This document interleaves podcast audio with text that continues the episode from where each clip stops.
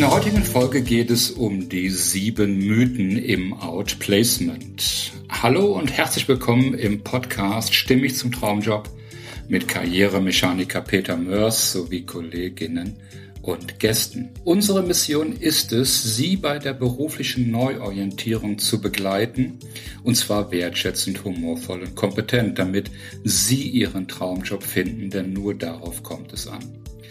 Mein Name ist Peter Mörs und in der heutigen Folge geht es um Outplacement und die Mythen in diesem Umfeld. Und neben den 7 Mythen werden wir diese 3 Themen betrachten. Was ist Outplacement? Hat sich Outplacement seit Corona verändert? Und was benötige ich als Bewerber?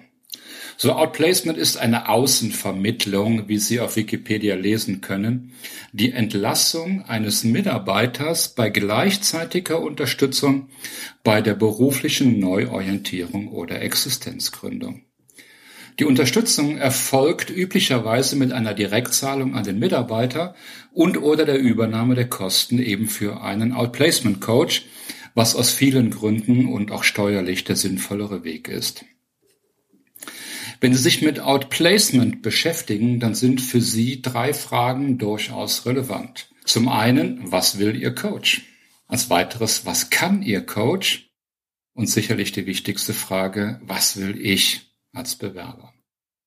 Die erste Frage, was will Ihr Coach, ist schnell beantwortet. Der klassische Coach will Sie mit minimalem Aufwand schnell wieder loswerden. Das ist auch okay und nicht viel anders als bei Ihrem Friseur oder Arzt. Auch ich sage halb scherzhaft zu meinen Klienten, ich bin dann erfolgreich, wenn ich sie wieder los bin und wir sind dann noch Freunde.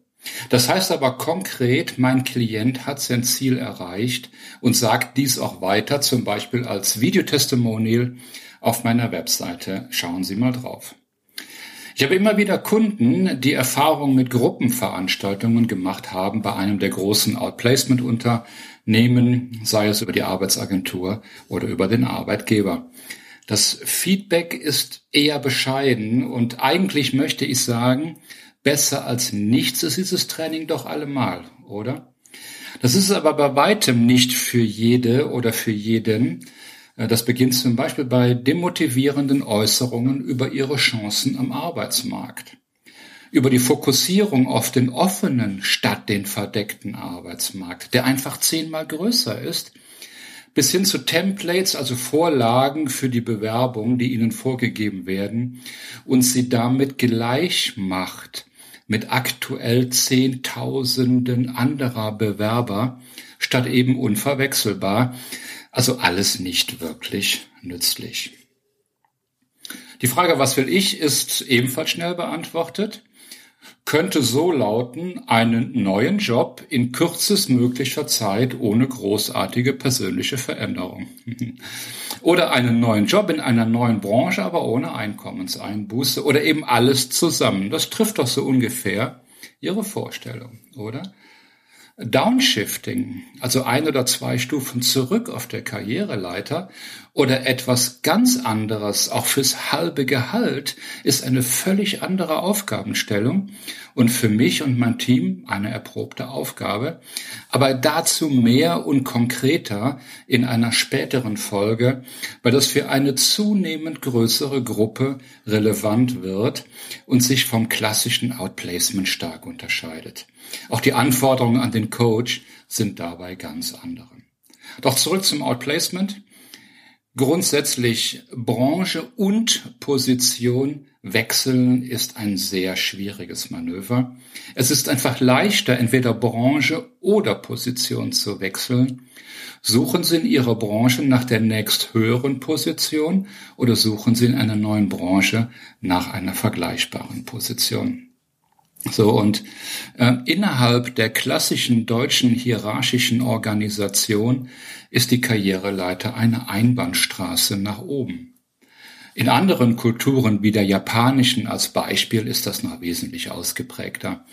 Ich kann auf dieser Leiter anhalten und verharren, ich kann andere passieren lassen, aber ich kann nicht wieder absteigen. Wer oben angekommen ist und scheitert, kann nicht einfach ein oder zwei Stufen tiefer wieder anfangen.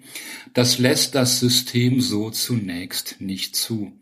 Selbst der Schritt zur Seite in eine andere Branche unterliegt besonderen Regeln, die von der Branche definiert wird. Als Beispiel Benzin im Blut für die Automotive-Industrie. Und selbst Tesla, da spielt Benzin keine Rolle, hat den Werkleiter von Mercedes geholt. Ja, das wird sich nach meinem Dafürhalten so nicht durchhalten lassen. Keine Chance.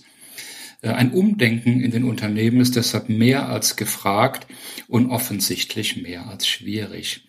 Auch wenn in den kommenden 1-2 Jahren die Arbeitslosigkeit stark steigen wird, so spricht die Demografie nach wie vor für einen Mangel an Arbeitskräften. Was noch nicht ausgemacht ist, ist, welche Arbeitskräfte genau das sein werden.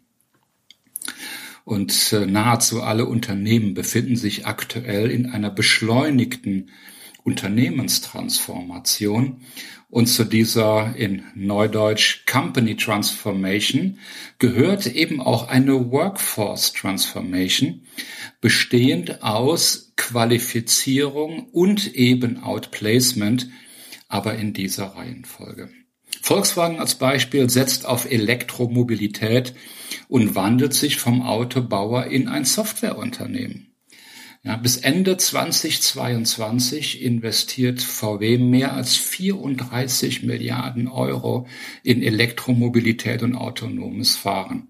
Aber für die Herstellung von Elektroautos werden deutlich weniger Mitarbeiterinnen und Mitarbeiter benötigt, weshalb der Konzern bereits Ende 2016 beschlossen hat, 23.000 Stellen in Deutschland abzubauen und rund 9.000 Stellen in den Bereichen Software und Digitalisierung neu zu schaffen.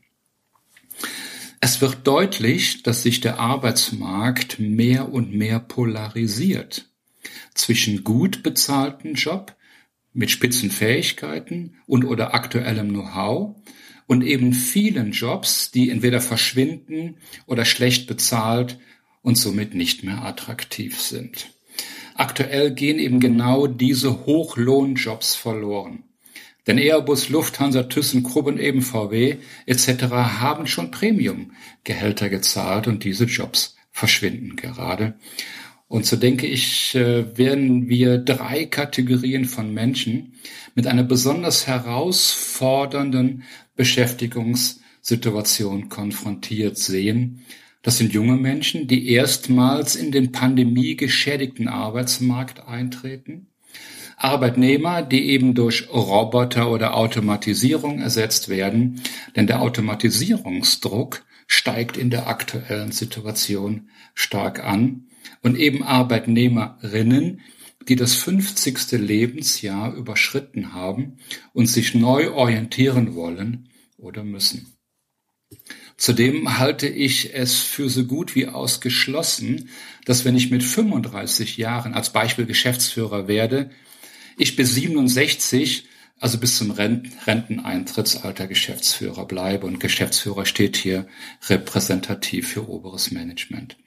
Zum einen spricht die ständig steigende Geschwindigkeit der Veränderung dagegen, wie aber auch die Wünsche des Einzelnen, der eben nur für begrenzte Zeit die Höchstleistung bringen will und kann, die in den Jobs gefordert sind. Und es ist, wie Reinhold Messner sagte, die Kunst beim Bergsteigen ist es, wieder heil runterzukommen. So, und die Zeiten der deutschen Nachkriegskonzerne mit diesen sogenannten Industriebeamten, in denen der Chef war, bis er rausgetragen wurde, ist doch schon lange vorbei. Doch im Denken halten sehr viele immer noch daran fest. Das ist schon seltsam. Auch der immer noch in den Karriereratgebern hochgelobte, geradlinige Werdegang vom Abitur bis zur Rente, konsequent entlang des roten Fadens geplant, war das schon immer Fiktion. Zumindest bei der recht großen Menge an CVs, die ich gelesen habe. Und Scheitern haftet in Deutschland immer noch das Stigma des Versagers und des Versagens an, und zwar auf immer und ewig. im völligen Gegensatz zu den USA, wo sie dann als Gründer ernst genommen werden, wenn sie mindestens einmal gescheitert sind und darauf kommt es an, und wieder aufgestanden sind. Resilienz und die Kunst des Scheitern. Also, und darum geht's. Es geht um richtiges Scheitern. Also eine schmerzliche Abweichung vom Plan zu verkraften, ohne aus der Kurve zu fliegen. Doch dazu kommende Woche im Interview mit Professor Dr. Thomas Mayer mehr zu Resilienz. Und damit sind wir beim eigentlichen Thema, dem Trilemma oder auch Teufelsdreieck im Bewerbungsprozess. In der Industrie ist dieses Teufelsdreieck bekannt, bestehend aus Zeit, Kosten und Qualität. Ich muss immer entscheiden, schnell und günstig geht zu Lasten der Qualität. Schnell und in hoher Qualität wird sich im Preis niederschlagen und so weiter. Und schnell, günstig und in hoher Qualität, das ist dieser Bereich, der in der Mitte unmöglich heißt, auch wenn es immer wieder versucht oder auch versprochen wird. Die nur halb scherzhafte Version dieses Teufelsdreieck ist in Bezug auf den Lebenspartner reich, attraktiv und treu. Und aktuell könnten wir auch über das Trilemma Gesundheit, Freiheit und Wohlstand diskutieren, aber nicht hier und nicht jetzt. Eine Version des Trilemma oder eben auch Teufelsdreieck im Bewerbungsprozess ist sicherlich der Ort, also wo werde ich arbeiten können, Geld und Position und den Aufwand, den ich investiere, um den neuen Job zu erreichen. Also finde ich in meiner Stadt einen neuen Job in gleicher oder höherer Position für das gleiche oder höhere Gehalt ohne großen Aufwand. Und jeder, der in einer Managementposition war, das 50. Lebensjahr überschritten hat und sich auf dem Arbeitsmarkt präsentieren musste, diese Erfahrung also gemacht hat, weiß, dass das eher sehr ambitioniert ist, aber natürlich gewünscht, keine Frage. Und über die Fehleinschätzungen der eigenen Arbeitsmarktattraktivität sowie Zeit und Aufwand für die berufliche Neuorientierung habe ich schon ausführlich gesprochen und lasse das an dieser Stelle weg. Die Frage, was kann Ihr Coach, ist weniger schnell beantwortet, doch mit die wichtigste Frage für Ihre Entscheidung. Lassen Sie mich das nur kurz beantworten. Fragen Sie nach Ihrer Zielgruppe. Fragen Sie nach Erfolgen und fragen Sie nach echten Referenzen, mit denen Sie auch reden können. Danach sind Sie einen großen Schritt weiter auf dem Weg Ihrer Entscheidung. Doch jetzt zur Outplacement. Das ist ein wunderbares Instrument, um das Ziel zu erreichen, was man sich gesteckt hat. Und hat sich Outplacement verändert in den letzten Jahren oder durch Corona? Aber natürlich, sogar auf vielfältige Weise, wie letztlich jede andere Branche auch. Wie sollte es auch anders sein? Einen wichtigen Aspekt, nämlich was geht offline und was geht mittlerweile online, darauf greife ich später in einer separaten Folge zurück. Ich greife einen anderen Aspekt raus, und das sind die drei Gruppen von Klienten. Vor 3-4 Jahren waren über 80% der Kunden sogenannte Firmenkunden die erste Gruppe. Es gab einen Aufhebungsvertrag, darin war ein Outplacement-Paket enthalten. Der Manager, die Managerin war mein Klient und das Unternehmen hat meine Rechnung bezahlt. So weit, so gut. Es ging um die klassischen 3O-Phasen im Outplacement, also die Orientierungsphase, die Optimierungsphase und dann die Offensivphase. Der Arbeitsmarkt war aufnahmebereit, das Wirtschaftswachstum zumindest von außen gesehen stabil, von Krise keine Spur zunächst. Und der Anteil der sogenannten Selbstzahler, die zweite Gruppe, war eher gering. Dass diese Menschen den Unterschied zwischen Kosten und Investition verstanden hatten, und zwar Investition in die eigene Person und die eigene Karriere mit einem grandiosen ROI, habe ich in Folge 85 behandelt. Gerne nochmal reinhören. Doch bereits in 2018 wuchs diese Gruppe stetig. Aus heutiger Sicht bereits ein erstes Signal für anstehende Veränderungen am Arbeitsmarkt. Die dritte und interessante Gruppe war am kleinsten. Und das waren die Menschen, die mal schauen wollten, wie es denn um die eigene Arbeitsmarktattraktivität so bestellt ist. Die Motivation war typischerweise die Frage, wie weit kann ich gehen? Wie weit kann ich Druck machen im aktuellen Unternehmen um Position, Gehalt oder beidem? Also kann ich mit Kündigung drohen, ja oder nein? Und wenn ich das tue und es geht schief, wie sind dann meine Chancen am Arbeitsmarkt? Das Projekt mit diesen Klienten war immer recht reizvoll, auch weil es eben nicht um den Jobverlust und den damit verbundenen Ängsten ging. Und diese dritte Gruppe wird nun ersetzt durch eine andere interessante Gruppe mit einer ähnlichen Fragestellung. Und die lautet: Ich habe meinen Job noch, möchte ihn auch auf jeden Fall behalten. Es gibt auch aktuell noch keine negativen Signale, aber ich möchte unbedingt darauf vorbereitet sein, was ich für ausgesprochen clever erachte. Denn unter anderem ist Geschwindigkeit in diesem Vorgehen ein immenser Vorteil. Also die Gruppe für die Gruppe ist Plan A. Ich will noch 3, 5, 8 Jahre im selben Unternehmen bleiben, in derselben Position, mit demselben Gehalt, auch wenn in meinem Umfeld 20-30% der Mitarbeiter abgebaut werden.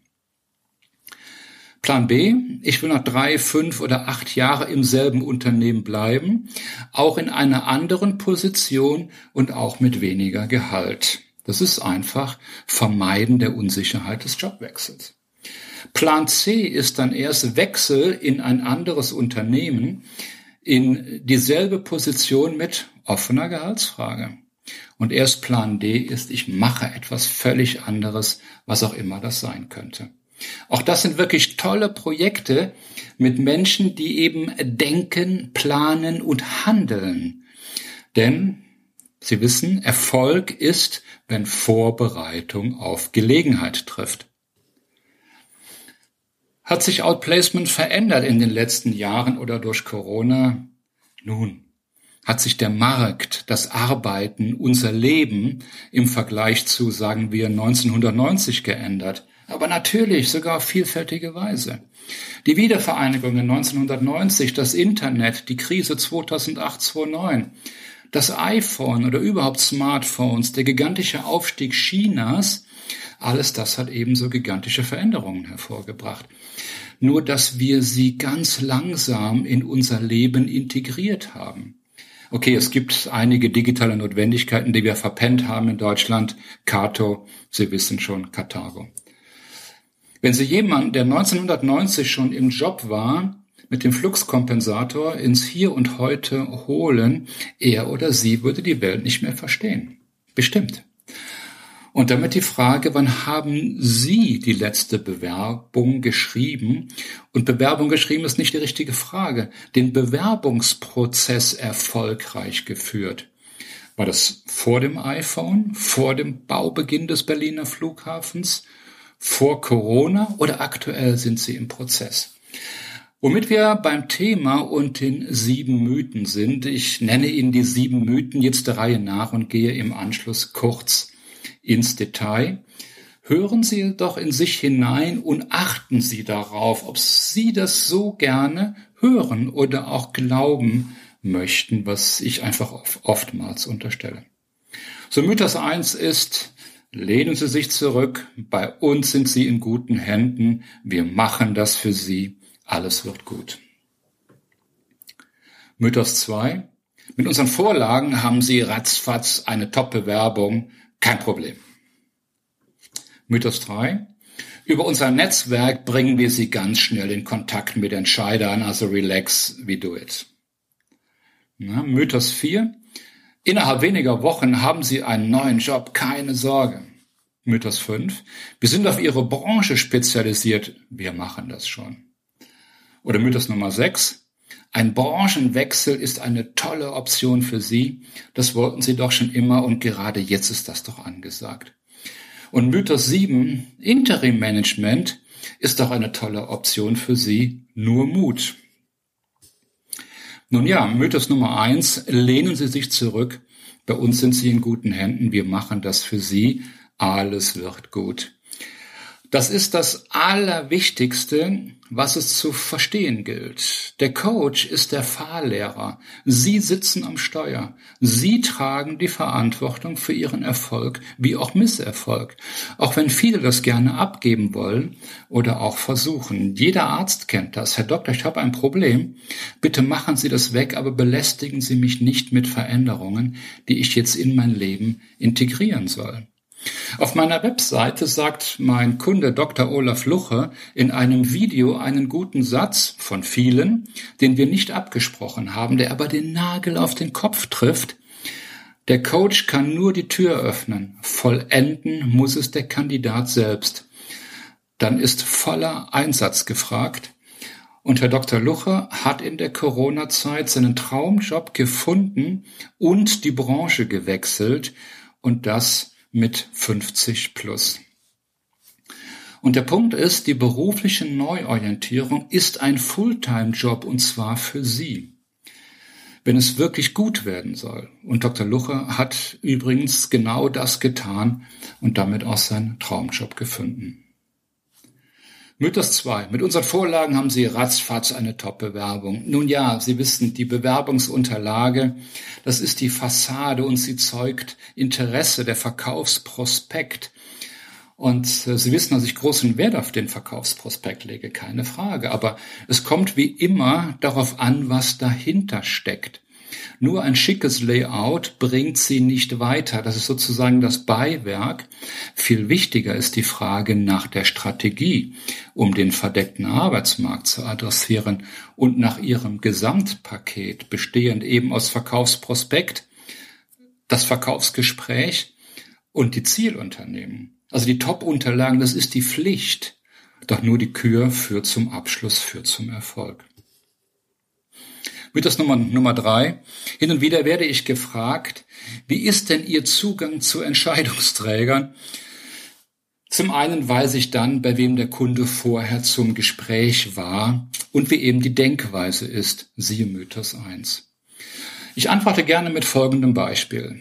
Nur mal angenommen, ich habe gute persönliche Kontakte zu 100 echten Entscheidungsträgern und Sie sind einer davon.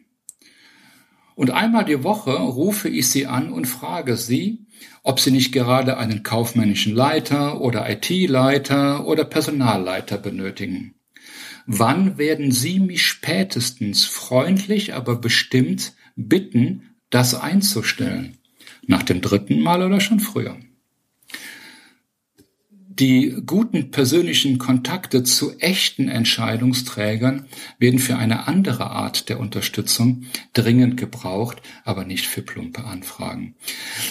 Was allerdings passiert, ist, dass gute persönliche Kontakte bei mir anfragen, ob ich nicht gerade einen Personalleiter kenne, der verfügbar ist, wie neulich passiert oder wie aktuell einen Geschäftsführer für ein mittelständisches Unternehmen im Bergischen Land. Also falls Sie jemanden kennen, so freue ich mich auf Ihren Anruf. Ich meine das ernst.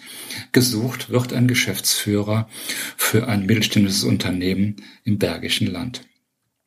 Allerdings sind Kontakte auch das Elixier für den Erfolg. Die Kontakte zu haben, wissen, wer die echten Entscheidungsträger sind und wie meine Unterlagen auf seinem Schreibtisch landen, das ist wichtig. Die Kontakte zu den richtigen Headhuntern zu haben, das ist wichtig. Um es abzukürzen, kein Vorstand oder Geschäftsführer stellt heute jemanden ein, nur weil ein guter persönlicher Kontakt, dessen Geschäft es ist, Leute zu vermitteln, das möchte. Das Risiko für den Vorstand selbst ist viel zu groß. Ich behaupte, das klappt nur noch, wenn Sie politische Kontakte haben.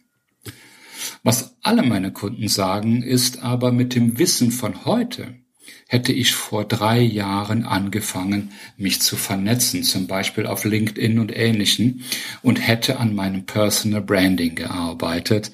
Und das ist eine spannende Aussage und möchte Ihnen ans Herz legen, sich mit Ihrem Personal Branding und Networking intensiv zu beschäftigen. So, und des Weiteren gilt seit 25. Mai 2018 die DSGVO.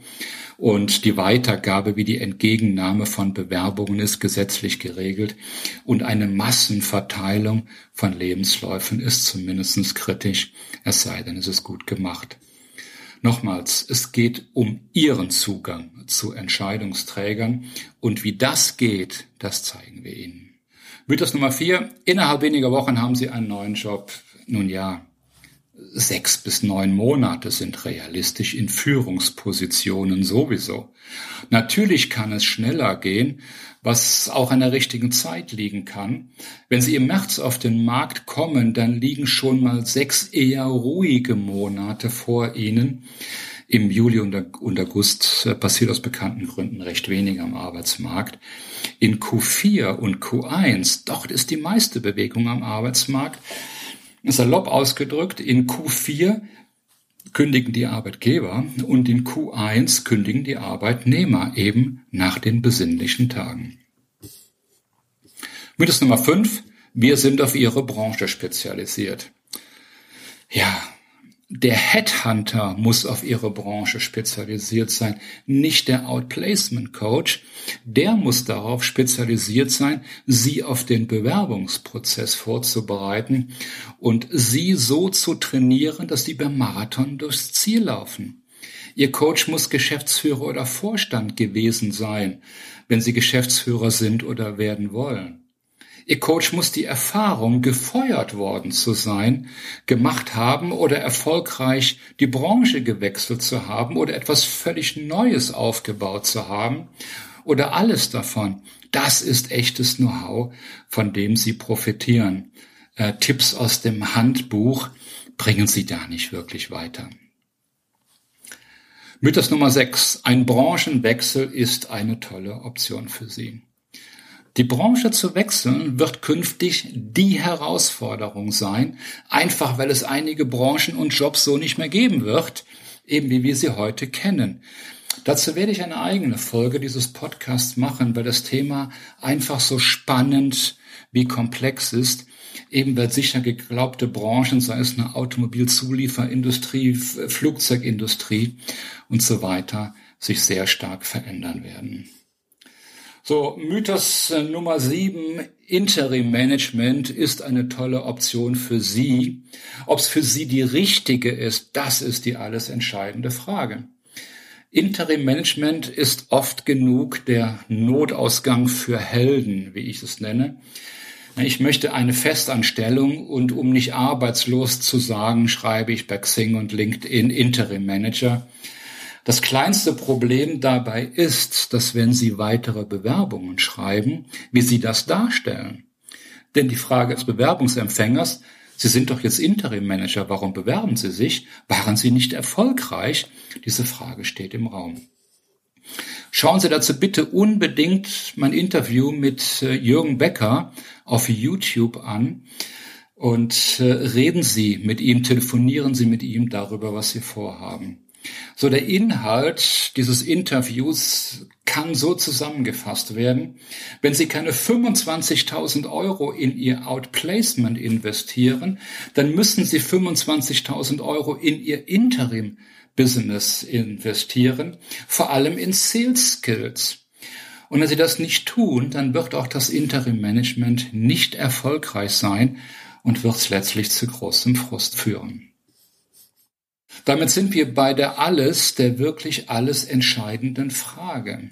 Will ich in mich persönlich investieren, ja oder nein? Oder will ich warten oder auf den Zufall vertrauen, statt aktiv zu agieren? Die Frage, will ich in mich investieren, ja oder nein, stellt sich übrigens jeden Tag und lautet lebenslanges Lernen. Ganz zum Schluss kurz zu investieren. Der Normalbürger kennt Einnahmen, Ausgaben und Sparen. Der Unternehmen kennt Einnahmen, Ausgaben, Sparen nennt er Rücklagen und eben Investitionen. Und wenn Sie nun wie ein Unternehmer in eigener Sache denken, und das sind Sie ja, dann lohnt es sich, den Unterschied zwischen Kosten und Investitionen und eben dem ROI, dem Return on Invest, nachzudenken. Benjamin Franklin wusste bereits, die Investition in das eigene Wissen bringt die höchsten Zinsen. So, ich freue mich wieder ungemein auf Ihr Feedback an podcast@ncn-ag.com und wünsche Ihnen wie immer viel Gelassenheit, Zuversicht und Mut. Bis nächste Woche. Zum Schluss eine Bitte an Sie. Wenn Ihnen der Podcast gefallen hat, dann geben Sie uns eine 5-Sterne-Bewertung. Denn 4 Sterne sind nicht wirklich gut, zumindest nicht bei Google und Apple. Und teilen Sie den Podcast mit den Menschen, die das auch interessieren könnte oder die davon profitieren werden. Ganz besonders freuen wir uns über einen Kommentar in der Bewertung, denn nur Feedback bringt uns weiter. Nehmen Sie sich gerne 1 Minute Zeit und schreiben Sie uns. Vielleicht haben Sie auch Themenvorschläge für künftige Folgen. Wir freuen uns darauf. Wir lesen wirklich jeden Kommentar, denn nur dann können wir verstehen, was Sie benötigen und auch wie verschieden die Themen möglicherweise sind. Mehr Informationen natürlich in den Shownotes und gerne können Sie uns auch per Mail kontaktieren unter podcast@ncn-ag.com.